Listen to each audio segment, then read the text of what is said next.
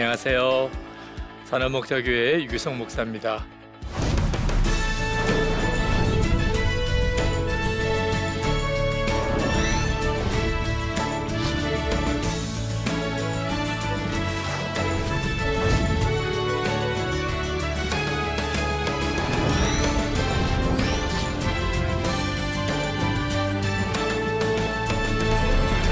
한 주간 동안 정말 의미 있게 아, 삶을 새롭게 시작해 보셨는지 궁금합니다.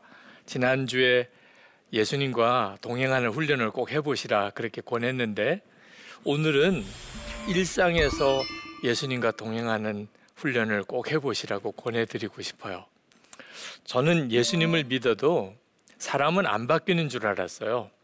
제가 아버님이 목사님이셔서 어릴 때부터 교회에서 자랐거든요. 근데 얼마나 많은 예수 믿는 사람들을 보았겠습니까? 그런데 아, 사람은 안 바뀌는구나. 다 자기 성질대로 그렇게 예수를 믿는구나. 그렇게 생각했습니다. 그리고 무엇보다도 저 자신이 안 바뀌는 거예요. 예수를 믿고 이렇게 나이가 들어 자라는데도 저 자신이 바뀌었나? 변화됐나? 그 믿어지지가 않아요. 그래서 아, 사람은 안 바뀐다. 예수를 믿는다고 사람은 변하나. 그런 생각을 했었어요. 그런데 성경을 보니까 성경은 예수님 안에서 사람은 변화된다는 거예요. 고린도후서 5장 17절입니다. 그런즉 누구든지 그리스도 안에 있으면 새로운 피조물이라 이전 것은 지나갔으니 보라 새 것이 되었도다. 분명히 예수 그리스도 안에 있으면 새로운 피조물이라는 거예요. 그러니 아 도대체 내가 예수 믿어도 사람은 안 바뀐다고 생각을 해야 될지 예수 믿으면 사람은 변화된다고 믿어야 될지 혼란스러웠어요. 도대체 어떻게 하면 진짜 예수님 안에서 사람은 변화될 수 있을까? 그 점이 저에게 대단히 중요한 문제였습니다. 그때 하나님께서 저에게 깨우쳐 주신 것이 있었어요.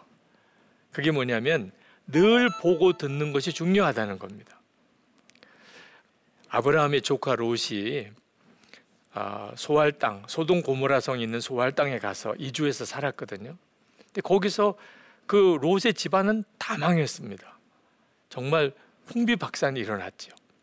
근데 그렇게 된 과정을 성경은 이렇게 이야기하고 있어요. 베드로후서 2장 6절에서 8절입니다. 소돔과 고모라성을 멸망하기로 정하여 제가 되게 하사 후세에 경건하지 아니할 자들에게 본을 삼으셨으며 무법한 자들의 음란한 행실로 말미암아 고통당하는 의로운 롯을 건지셨으니 이는 이 의인이 그들 중에 거하여 날마다 저 불법한 행실을 보고 들음으로 그 의로운 심령이 상함이라 그렇게 이야기를 하고 있어요. 그러니까 이 롯이 소돔과 고모라에서 살면서 그가 이미 하나님을 믿는 사람이었습니다. 아브라함을 따라 믿음의 걸음을 걸어왔던 사람이죠. 그런데 늘 보고 듣는 것이 소돔 사람들의 그 음란한 행실 그리고 불법한 행위들을 늘 보고 살았다는 거예요. 그래서 그 마음의 심령이 상하였다고. 결국 그것 때문에 아내도 두 딸들도 다 소돔 사람처럼 사실 되고 만 거죠. 여기서 왜 예수를 믿어도 사람은 안 바뀌는 건가? 은혜를 받아도 부흥의 때 은혜를 받고 제자 훈련 받으면서 내가 말씀에 견고하게 서기도 했고 또 때때로 큰 성령의 체험을 하기도 하고 그러면 분명히 내가 변할 것 같은데 말씀도 많이 알게 됐어요. 성령의 체험도 있어요. 또 시시때때로 주일 예배 때 집회 때 은혜도 받았어요. 그런데 나는 안 바뀌는 이유가 뭘까? 그 이유를 정확하게 말씀해 주고 있는 거예요. 날마다 보고 듣는 것에 문제가 있는 겁니다. 그러니까 우리가 이 세상 살아가는 동안에 날마다 보고 듣는 게 있잖아요. 세상에서 보여주는 것들, 이 세상에서 만나는 일들, 그것만 보고 듣고 사니까 은혜 받은 것이 내 삶의 변화로 일어나지 않는 거예요. 그래서 우리가 새해 우리의 삶을 변화시켜 가기 위해서 정말 중요하게 생각해야 되는 것이 날마다 내가 무엇을 보고 듣는가 하는 것을 조심하는 겁니다. 여기서부터 우리의 삶에 엄청난 변화가 일어나요. 히브리서 3장 8절 10절에 보면 너희 마음을 완고하게 하지 말라. 그들이 항상 마음이 미혹되어 내 길을 알지 못하는도다 하였고 이게 하나님의 마음이에요. 하나님께서 이스라엘 백성들에 대해서 참 답답해 하시는 것이 마음이 굳어 있는 겁니다. 마음이 굳어 있으니까 하나님께서 말씀하신 대로 사라지지가 않아요.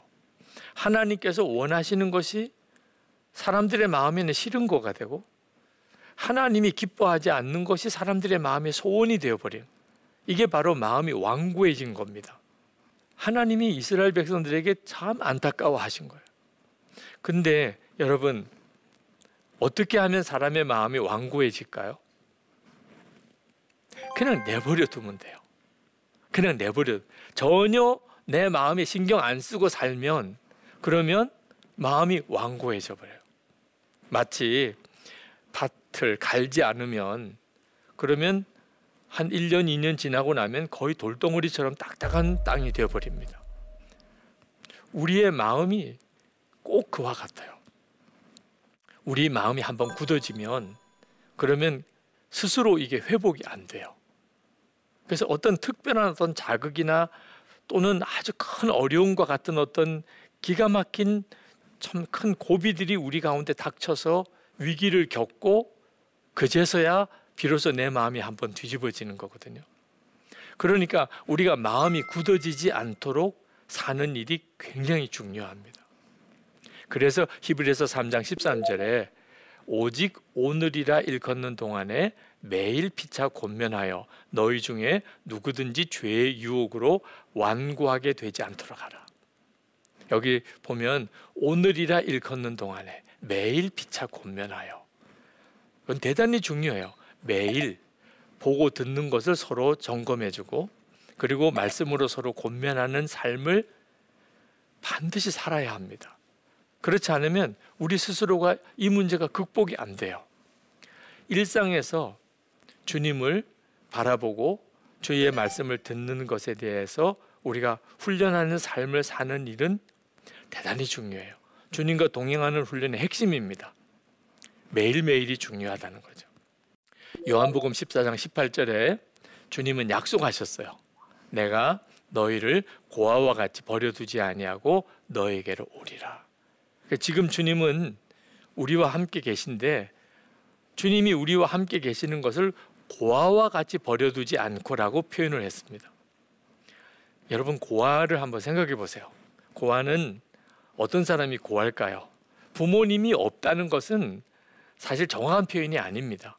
부모님이 없이 어떻게 사람이 태어나요? 부모님과 함께 살지 않는다는 거예요. 그러니까 부모님이 돌아가셨거나 부모님을 잃어버렸거나 그래서 아버지가 계신 건 알아요. 어머니도 계신 걸 알아요. 근데 지금은 혼자 살아요.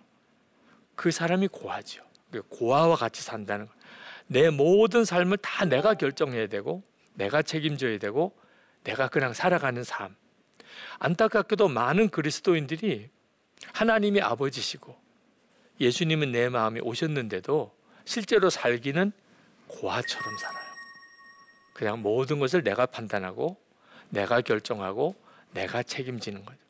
우리의 일상의 삶에서 예수님은 거의 의미가 없어요. 다 내가 해야 되는 거죠. 근데 이렇게 살지 않게 하려고 예수님이 우리에게로 오셨다는 거예요.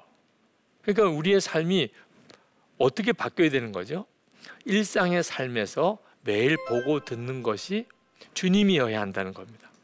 그때부터 이제 이제 나는 더 이상 고아처럼 살지 않는 거예요. 나에게는 예수님이 늘 함께 계셔.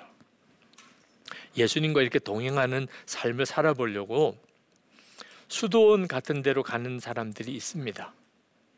실제로 저도 성지순례 기간 동안에 베들레헴에서 한 20분 정도 걸리는 곳에 참 큰 수도원이 있었어요.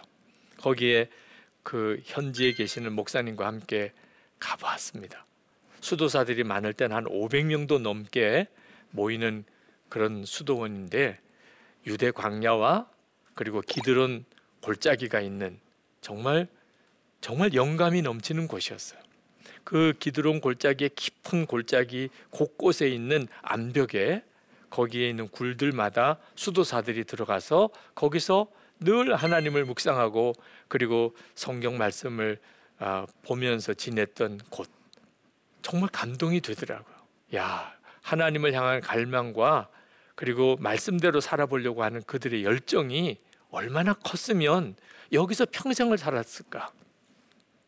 근데 그때 그 수도원을 돌아서 나오면서 제 마음에 하나님이 우리 모두가 다 이런 수도원에 와서 살기를 원하실까? 그런 생각이 번뜩 들었어요. 아닐 거라고 생각이 들었습니다.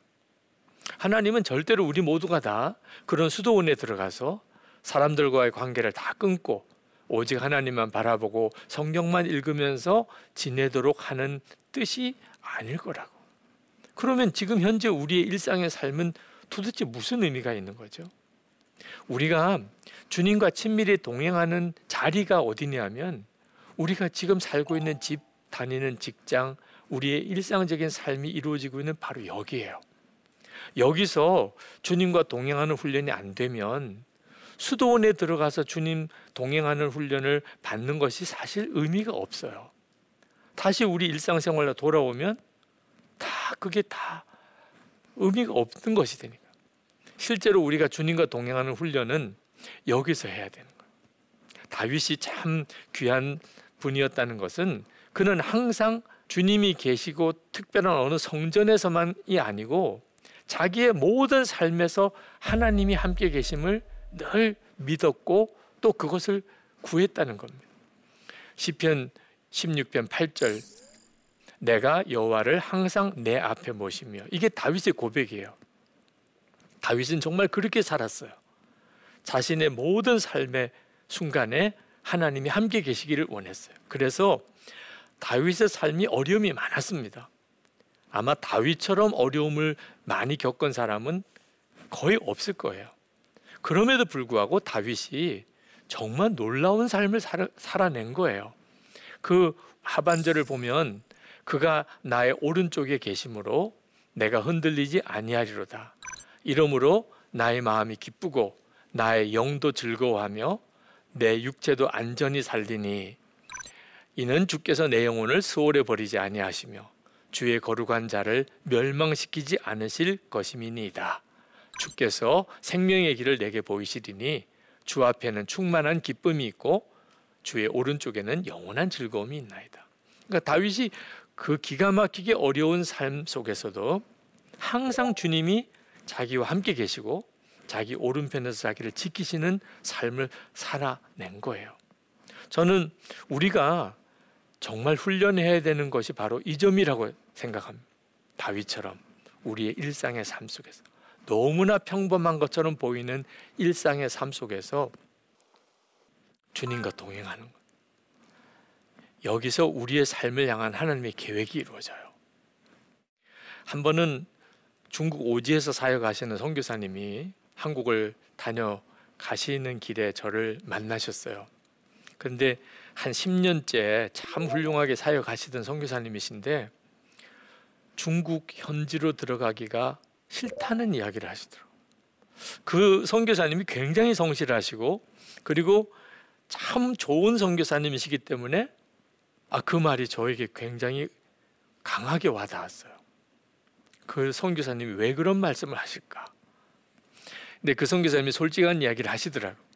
자기가 해마다 비자 갱신 때문에 한국을 나오게 되는데 그때마다 신학교 동기들 같이 이제 사역했던 그런 전도사님 목사님들을 만나게 되는데 해마다 그분들이 다 달라지더래요.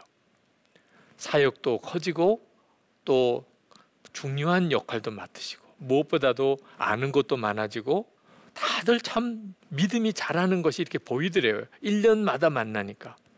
근데 자기는 중국 오지에서 예수 믿는다고 드러낼 수도 없고 설교 한번 마음대로 해보지도 못하고 노방전도 한번 제대로 해보지도 못하고 예수 믿는 몇몇의 형제들만 양육하면서 그렇게 숨어 지내듯이 지내야 되는 자기는 1년 지나고 난 다음에 그냥 썩는 것 같더래요. 진보도 없고 아는 것도 없고 뭐 사역이 더 확장된 것도 아니고 설교는 정말 점점 더 못해지는 것 같고 근데 이번에 다시 한국 방문했다가 이제 중국 들어가야 되는데 마음에 아 이제는 들어가기 싫어 이런 생각이 들더라는 거예요. 제가 그 선교사님에게 그렇게 이야기를 드렸어요. 선교사님 이제 들어가시면 절대로 사역만 열심히 하려고 하시면 안 됩니다. 그랬더니 그 선교사님이 깜짝 놀래요. 아니 선교사가 들어가서 사역을 열심히 하면 안 되다니요. 선교사님 더 중요한 게 있어요. 아침에 일어났을 때 그리고 하루 종일 지내는 동안에 선교사님이 주목할 것은 사역이 아니고 예수님이 선교사님과 바로 그 자리에 함께 계시다는 거예요. 예수님께서 함께 계시다는 것을 바라봐야 돼요. 그리고 예수님이 어디로 가시면 선교사님도 가시는 거고 예수님이 무슨 말을 하시고 싶으면 선교사님도 하시는 거지 모든 것이 다 예수님이 하시는 일이에요. 그래서 주님과 함께 어디도 찾아가고 누구도 만나고 그렇게 하루를 보내시고 그리고 저녁에는 그것을 꼭 일기로 써보세요. 오늘 아침에 눈을 떴을 때 내가 얼마나 주님을 바라보았는지 그리고 오늘 하루 주님과 어떤 삶을 내가 살았는지 그렇게 마무리를 하고 나면 1년이 지나고 난 다음에 선교사님이 한국을 다시 나오게 될 때 틀림없이 만나는 사람들마다 아, 선교사님은 어떻게 그렇게 주님을 잘 아세요? 어떻게 주님의 마음을 잘 아세요? 어떻게 그렇게 주님의 음성을 들으세요? 아마 그런 이야기를 많이 들으시게 될 거예요. 그러면서 선교사님을 불러서 좀 말씀을 전해달라는 요청을 많이 받으시게 될 거예요. 선교사님 정말 동기들이 잘 되는 거, 큰 교회를 맡으신 거, 교수님이 되신 거 그게 부럽다고 하셨는데 예수님과 정말 친밀하게 사시는구나. 그분 보면 예수님 보는 것 같다고 그렇게 생각되는 분이 몇 분이나 생각나세요. 그랬더니 선교사님의 눈을 감고 가만히 생각해 보시더라고요. 그러더니 딱 누구라고 말을 못 하겠대요. 참 큰 교회도 담임을 했고 또 교수님도 되셨고 또 사역도 참 크게 하시는 것 같은데 예수님과 정말 친밀히 동행하는 사람이구나. 그 사람을 보면 예수님 보는 것 같다. 이렇게 말할 수 있는 사람이 딱 누구라고 생각은 안 들더라는 거죠. 제가 그 선교사님에게 그랬어요. 선교사님, 그렇습니다. 지금 현재 한국에서 사역하는 목사님들의 형편이 너무 바빠요. 너무 일이 많아요. 그러다 보니까 정작 예수님과의 친밀함은 다 소홀히 자꾸 지나가게 돼요. 사역을 많이 하고 또 교인이 많다고 그래서 주님과 친밀하는 것은 분명히 아니에요. 선교사님이 계신 그 중국 오지는 교인도 별로 없고 그리고 사역도 그렇게 크지 않지만 주님과만 오직 동행할 수 있는 그런 기준으로 보면은 더 좋은 곳이에요. 여러분, 여러분의 일상의 삶이 굉장히 중요한 하나님의 계획이에요. 나의 하루라는 책이 우리 기독교 서적에 가면 있는데 하용조 목사님의 일기책이에요. 그 하용조 목사님이 1968년 그때 하용조 목사님의 나이로는 23살이에요. 23살 청년 하용조가 폐결핵으로 요양소에 1년을 지내야 됐습니다. 근데 그 1년 동안 그 하용조 목사님이 쓰신 일기가 지금 그대로 카피본으로 해가지고 책으로 나온 거예요. 아니 23살 하용조 목사님의 일기책을 왜 지금 책으로 냈을까요? 홍정일 목사님이 그 책에 대해서 이렇게 쓰셨어요. 23살 청년 하용조가 폐결핵으로 요양소에서 아무것도 할 수 없어요. 그냥 성경 보고 기도하고 그리고는 일기를 쓴 것밖에 없습니다. 근데 그때 썼던 일기 속에 그 이후에 온누리 교회 사역의 설계도가 다 들어 있다는 거예요. 기가 막히죠? 23살 청년 하용조가 썼던 일기 속에 그 이후에 온누리 교회의 사역의 목회 모든 일, 설계도가 다 거기에 있다는 거예요. 그게 어떻게 가능하죠? 주님 때문이에요. 예수님은 우리의 과거와 현재와 미래를 다 알고 계세요. 나의 10년, 20년, 30년 뒤를 예수님은 함께 다 아신다고요. 그러니까 우리가 일상에서 주님과 이렇게 동행하면서 그것을 늘 일기로 써보는 가운데 그 일기 속에 무엇이 담길까요? 우리의 미래에 우리 주님의 인도하심이 담기는 거예요. 여러분 지금의 여러분의 일상이요 전혀 의미 없는 일상이 아닙니다. 매일매일의 여러분의 일기를 꾸준히 쓰는 그 일기가 여러분의 미래를 그대로 주님이 느끼게 해주세요. 정말 놀랍잖아요. 이걸 놓치지 않게 되기를 바라는 거예요. 자, 그러므로 여러분들이 여러분의 하루하루의 일상이 너무나 중요하다는 것과 주님과 동행하는 것을 어떤 특별한 사건, 특별한 사명을 통해서만 하는 거 아니라는 점을 꼭 기억해야 합니다.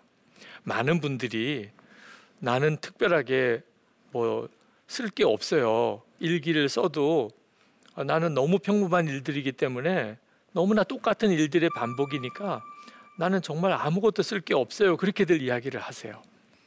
근데 실제로 주님을 알게 되고 주님을 사랑하게 되면 그러면 늘 반복적인 일상인 것 같은 일상이 갑자기 의미가 다 달라지기 시작합니다. 사랑하는 사람이 생기는 순간부터 일상은 전혀 다른 의미가 되는 것과 똑같아요. 모든 것이 하나님의 놀라운 계획 속에 들어가 있다는 것을 알게 되고 그리고 우리가 말을 하는 거나 행동이 완전히 변하게 돼요. 저희 그 형제교회 목사님 아, 딸이 다섯 살 된 딸이 있는데 이 딸이 목사님께서 그 어리지만 예수님과 동행하는 훈련을 한번 시켜봐야 되겠다. 그렇게 생각을 하시고 예수님이 너와 함께 계시다. 그리고 늘 주님과 동행하는 삶을 살기를 축복해 주었어요. 근데 어느 날 이제 그 아이가 이제 그 어린이집을 가야 되는데 근데 안 가겠다고 막 때를 쓰는 겁니다. 엄마랑 이제 떨어지는 것이 너무 무섭다고 안 가겠다고. 그래서 목사님이 그 아이에게 달래기도 하고 때때로는 좀 좀 강하게 그냥 야단도 치고 그래도 아이가 막무가내요. 오늘 어린이집 안 가겠다는 거 그래서 목사님이 그 아이에게 그렇게 이야기를 했어요. 우리가 예수님께서 하자는 대로 해야 되잖아.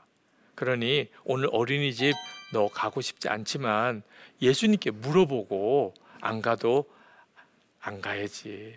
엄마 아빠가 가라고 그래서 가고 너가 가기 싫다고 그래서 안 가고 그렇게 하지 말고 이거 예수님께 한번 물어보자. 근데 목사님 생각은 아이가 기도만 하면 갈 거라고 생각을 했어요. 그러니까 이 아이가 그렇게 하겠다고 자기 방에 가서 기도를 하더래요. 그래서 목사님이 이제 거실에서 이제 가겠다고 할 줄로 알고 기다리고 있는데 막 해맑게 웃으면서 뛰쳐나오더니 예수님이 가지 말란다는 거예요. 오늘은 가지 말고 엄마랑 집에 있으라는 거예요. 어, 목사님이 순간 당황스럽더래요. 이걸 그냥 받아줘도 되나? 틀림없이 아이가 자기가 원하는 대로 그냥 꾸며낸 것 같은데 그런데 아이에게 예수님과 동행하는 삶을 살자고 그동안에 그렇게 훈련을 했는데 지금 너 틀렸어. 너 너가 가고 싶은 대로 막 우기는 거지. 이렇게 나가면 훈련도 안 될까 봐. 그래. 그러면 오늘 예수님이 가지 말라라고 하시니 그러면 가지 않는 걸로 하겠다. 아빠는 언제나 예수님이 하자는 대로 순종하기로 결심했기 때문에 그러면 오늘 너는 집에 있어. 이제 그렇게 하고서 그날은 지나갔어요. 그러니까 그 다음 날은 그냥 다시 유치원을 가더래요. 그렇게 한 6개월을 지났습니다. 근데 갑자기 아이가 또 안 가겠다고 때를 쓰는 겁니다. 아, 목사님이 정말 가슴이 덜컥 내려앉더래요. 얘 이거 어떡하지? 근데 그동안에 아이에게 훈련시킨 게 주님 말씀 듣고 순종하는 거니까 그러면 오늘도 기도해봐. 그렇게 했는데 좀 걱정이 되더래요. 오늘도 예수님이 가지 말란다고 하면 이걸 그냥 받아줘야 되나 아니라고 해야 되나. 그래서 정말 마음을 졸이고 거실에서 앉아 있는데 아이가 방에서 나오면서 가방을 들고 나오더래요.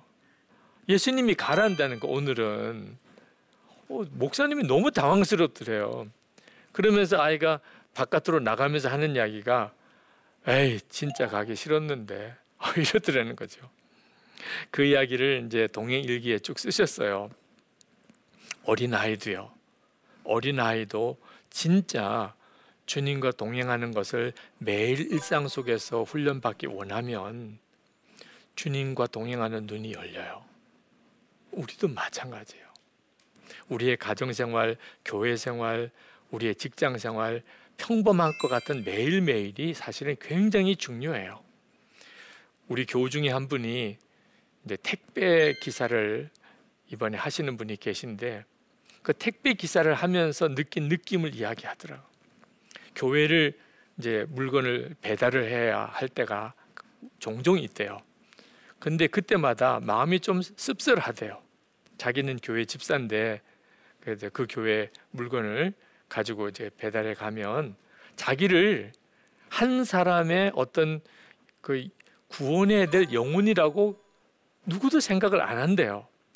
그냥 물건 가지고 온 택, 배 기사로만 여긴대. 그래서 어, 눈도 안 맞추고 저기다 갖다 놓으세요. 뭐 저기로 가세요. 그냥 그렇게 하고는 전혀 다른 관심도 없고 그리고 물건을 갖다가 놓고 나올 때 누구도 자기에게 관심을 기르거나 따뜻한 말 한마디가 없다는 거죠. 교회가 이렇게 하, 냉정한 곳인가? 만약에 내가 예수 믿지 않는 사람이라면 그러면 교회와 신앙이라는 것을 어떻게 생각할까? 그런 마음의 씁쓸함이 있더라는 근데 더 안타까운 것은 이따금 절에 갈 때가 있대요. 물건을 배달을 하러 택배 물건을 가지고 절에 가는데 거기 가서 의외로 따뜻한 대접을 받을 때가 있다는 거예요. 아유 수고하신다 그러고 차라도 한 잔 마시고 가라 그러고 어떻게 지내시냐 그러고 그럴 때가 되면 그냥 대접을 잘 받아서 참 고맙다 이런 마음보다는 왜 교회는 여기서처럼 못할까? 이런 마음이 들어서 목사님 참 속상해요. 그런 이야기를 하더라 우리가 사실 진짜 매 순간 지극히 작은 일에 주님이 함께 계신다는 것을 모르면 우리도 모르는 사이에 정작 주님을 놓치고 살 때가 많아지게 되는 것. 그래서 새해는 일상의 삶 속에서 예수님과 동행하는 삶을 꼭 살아보시기 바랍니다. 그래서 예수님과 동행하는 일기를 꼭 써보게 되기를 진심으로 권면해 드립니다. 자, 오늘 강의가 어떠셨나요? 혹시 여러분 중에 오늘 강의를 듣고 질문을 하고 싶다 하는 것이 있으신 분이 있으시면 질문을 해 주실까요? 네. 목사님께서 말씀 주신 대로 제가 지난주부터 예수 동행 일기를 쓰고 있습니다. 그런데 시간이 지난 후에 일기를 쓰는 것에 대해 초심을 잃고 어, 나태해지거나 낙오가 될까 하는 염려가 있습니다. 혹시 이 부분에 대해서 도움을 받을 수 있을지 여쭤보고 있습니다. 네, 참 너무나 중요한 질문 하셨어요. 그리고 실제로 동일기를 써보시려고 시도해 봤다는 것 자체가 너무 감사하고 또 귀하게 여겨집니다. 그리고 질문하신 것처럼 대부분이 동일기를 쓰시면서 겪으시는 일이 처음 생각과 이게 하루하루 지나는 동안에 갑자기 마음이 이렇게 무너지는 경험을 하게 된다는 거예요. 실제로 안 쓰던 일기를 계속 쓰는 것 자체가 쉬운 일은 아니잖아요. 그리고 안 쓰게 되는 핑계가 많아지고요. 또 한 번 안 쓰게 되면 그 다음에는 그냥 일주일 한 달씩 안 쓰게 돼요. 그래서 저는 예수 동행 일기 사역을 하게 된 거예요. 예수 동행 일기를 그냥 써보시라고만 해가지고는 안 되더라고요. 그래서 동행일기를 쓸 때 꼭 기억해야 될 것이 함께 써야 합니다. 아, 내가 예수님과 동행하는 훈련을 좀 해야 되겠다. 새해는 정말 이것부터 훈련해야 되겠다. 그런 뜻을 서로에게 좀 나눌 필요가 있어요. 그럴 때 공감하는 주변에 있는 사람들이 있으면 그러면 우리 같이 합시다. 반드시 같이 해야 돼요. 피차 권면하는 일이 날마다 필요해요. 그래서 혼자서 쓰려고 생각하지 말고 꼭 함께 하는 팀이 있어서 나눔 방을 만드는 겁니다. 예수 동행 일기 앱에 보면 거기에 나눔 방을 만들게 돼 있어요. 그러면 나눔 방에서 서로 일기를 올리고 그리고 거기에 서로 댓글을 달아주는 기능이 있습니다.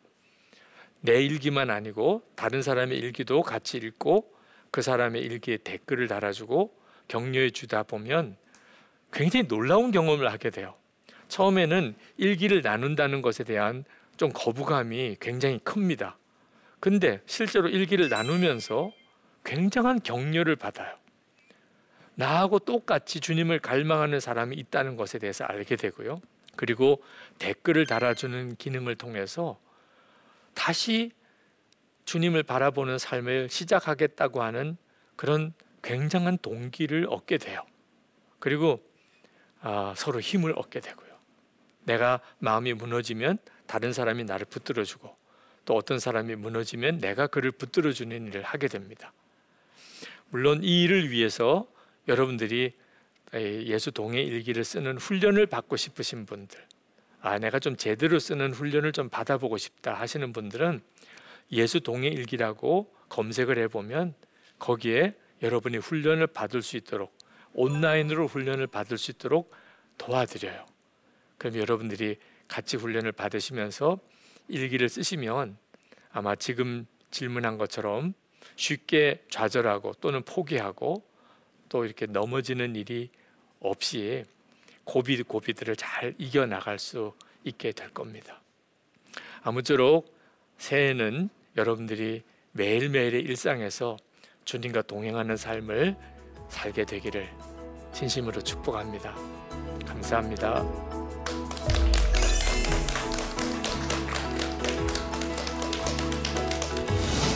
오늘은 일상에서 예수님과 동행하는 훈련을 꼭 해보시라고 권해드리고 싶어요.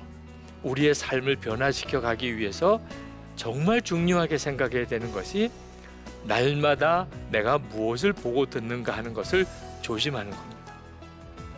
일상에서 주님을 바라보고 주의 말씀을 듣는 것에 대해서 우리가 훈련하는 삶을 사는 일은 대단히 중요해요. 주님과 동행하는 훈련의 핵심입니다. 예수님을 바라보는 눈이 뜨이게 되면 그러면 우리의 일상의 모든 것이 하나님의 놀라운 계획 속에 들어가 있다는 것을 알게 되고 그리고 우리가 말을 하는 거나 행동이 완전히 변하게 돼요. 그래서 일기를 써보시라고 권하는 거예요. 그리고 그것을 나눈 방에서 뜻이 맞는 사람들끼리 함께 예수님과 동행하는 일기를 꼭 써보게 되기를 진심으로 권면해 드립니다.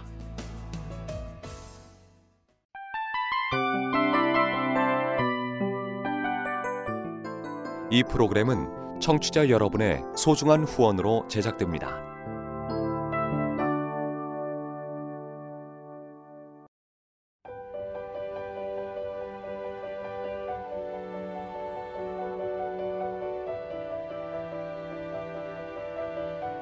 세상에는 수많은 교회들이 있지만 더 깊이 있는 말씀 강해를 찾기 위해 크기로만 교회를 선정하지 않습니다. 보다 좋은 영적 콘텐츠를 더 많이 나누기 위해 방송비를 받지 않습니다. 1년 365일 복음만 전하고 싶어서 우리는 광고를 하지 않습니다. 온누리의 복음을 땅끝까지 CGN TV와 함께 땅끝 성교사가 되주세요